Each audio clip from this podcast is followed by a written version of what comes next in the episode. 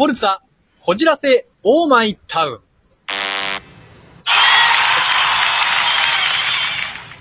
えーじゃあもう一回ですかね。えーフォルツァ、こじらせ、オーマイタウン。なんでやねん。えー、また、またどうですか。えーフォルツァ、こじらせ、オーマイタウン、タウン。あこれよかったですね。えー、皆さん、こんにちは。坂本達也の一日これ口実、坂本達也です。えー、皆さん、もうすっかりね、秋めいてきたのかなと思ったりもするんですけれども、えー、このね、なんか、まあ、スポーツの秋と言いますか、まあ、だんだんね、動きやすく過ごしやすい時期が増えてきたのかななんて思うんですけれども、まあ、この坂本達也、まあ、自転車に乗るのが好きで、まあ、この前、まあ、自転車で軽くですけど、まあ、サイクリングみたいなことをね、したんですけれども、えー、そしたらですね、まあ、銀杏の木っていうか、イチョウの木ですね、が並んでいるところをこう、走っていたらですね、まあ、あの、ものの見事にですね、えーその、銀杏の実といいますか、えーを踏み潰してしまいまして、えーもう、なんていうんですかね、走るたびになんかこう、タイヤが回るたびにその、銀杏の匂いが、えー、なんて、立ち込めると言いますか、ちょっとね、えー走るコースを間違えてしまったなって思ったりもしつつ、でその銀杏の並木道を走っていたらですね、えー風が吹いて、えー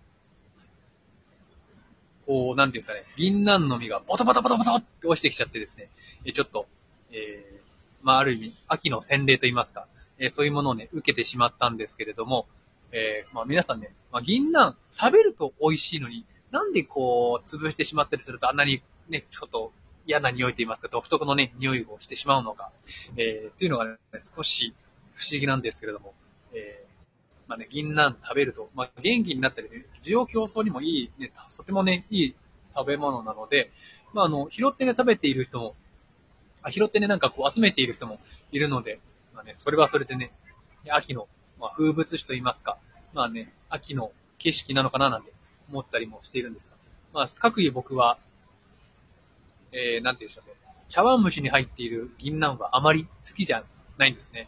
ちょっとふにゃっとしてるのがあまり好きじゃないのかなって思うんですけれども、まあ、銀杏の話は置いておいて、えー、そろそろね、師匠をお呼びしたいなと思います。よろしくお願いします。はい、荒井正和です。はい、よろしくお願いします。はい、お願いします。えー、はい、えー、今回のえーお題、テーマが、ていうかさ、茶碗蒸し嫌いなの？茶茶碗蒸しが嫌いってわけじゃないんですよね。うあの、ちっちゃい頃に、まあ、おばあちゃんが、ん。うん。えー、作ってくれた時に、初めて見たとそれ、プリンかなと思って、何？見た目が。プリンだと思ったんです。あ、プリンね。うん。はい、あの、蒸してたんで、あ、うんおばあちゃんプリン作ってくれてるんだと思って、うん喜びさんで食べたら、あの、甘くなくてですね。あ、そんな印象があるんだ。はい。でなるほどね。あのその中に、まあ、一気に作って食べて、うん。えー、銀杏をこう、食べた時になんか、こう、独特の風味といいますか、味そうねで、。うん。あの、お子様だった坂本達也は、えーあまりお気に召さなくてですね、ちょっと嫌な印象を持ってしまったっていうのが、まあ、その時の初めての、まあああ、銀杏のイメージっていうんですかね、つまみには最高なんだけどね。おーみたいですね。なんでちょっと、で、あのー苦手意識みたいなのができちゃったのかなと思ったんですけど、まあ、今では普通に食べられるので、大丈夫か？音、すごい、はいなんか、何か、暴れてるぞ、後ろで。えーそうですね。ちょっと、えーサイケデリックなところにいるあそうかなと。思います。うんはいはい。えーはい。うん。さて、えー今回のお題ですね。はい。えー今回のテーマですね、えー私の身近な鬼でございます。鬼ね難しいなうん。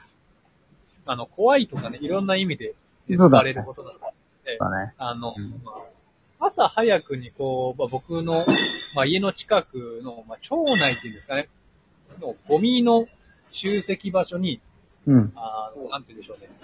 ゴミの番人みたいな人が、分、分別の番人みたいな人がいてですね。うん。この、あの、例えばペットボトルのキャップと、まあ、ラベルを剥がしなさいとか、まあ、いろいろとルールがあるじゃないですか。まあね、あるね。で、まあ、大体の人は、こう、ボトルとキャップとかを外して出してるんですけど、その人は、ほんとすっごい細かくて、うん。キャップを外した時にボトルに残るのの、なんていうんですかね、固定してた、あの、余っちゃう部分ってあるじゃないですか、キャップの。うん。輪っかっていうんですかね。うんキャップの輪っかの部分。それが残ってることすらも許せないのか、あ、要するに、細かいんだよね。きっちりしてるんだ。そうきっちりしてて、あのうんカッターで一個一個こう全部出して、うん。パチパチパチパチ切って、それをは分別してるんですね。であの、それ、そ、れはやんなきゃいけないの？そこまで。本当はそうなのかもしれない。できないこととか、ついつい7でこう出しちゃったりするんで、それはダメだよ、坂本くんが悪いな。あの、その徹底してるなと思って。でもそれが普通なんでしょ？そうなん、まあ、なんていうんですかね。僕の中で、まあ、そこまでするんだと思って。あででもそこまででするようにして出出すようになってるんでしょ？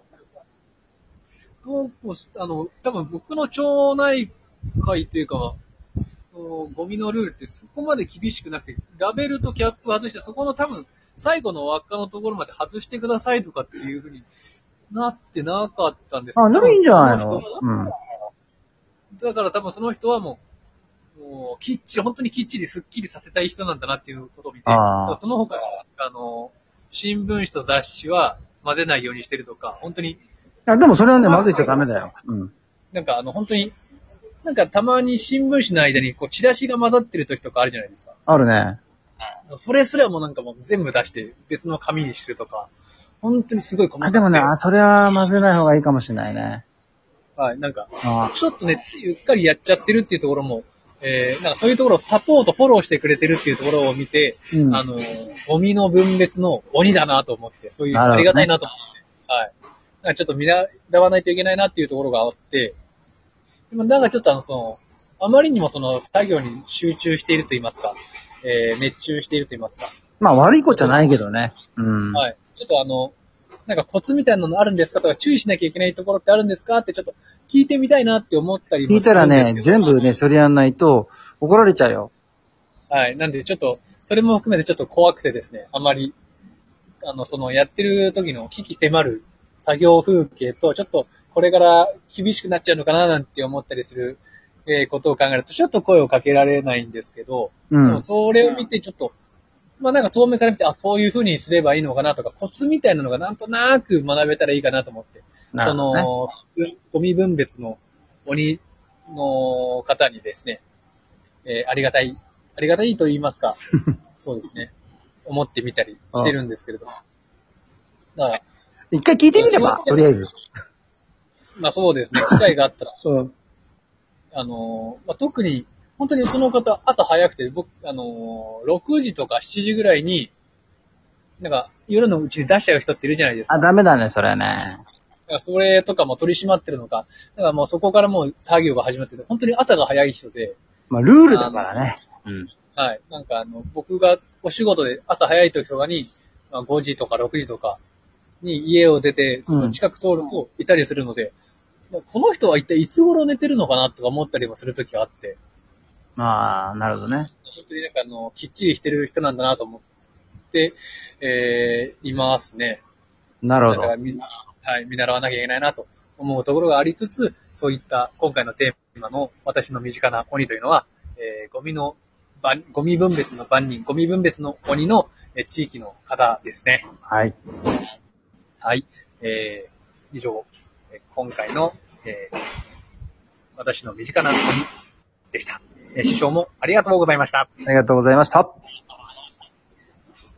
はい、えー、この番組並びに、えー、フォルツァこじらせオーマイタウンでは、皆様からのメッセージ、質問など大募集中です。応援、えー、でよろしくお願いします。えー、今回、坂本達也の、えー、日々これ後日、えー、フォルツァこちらせオーマイタウン。次回もお楽しみに。坂本達也がお送りしました。ありがとうございました。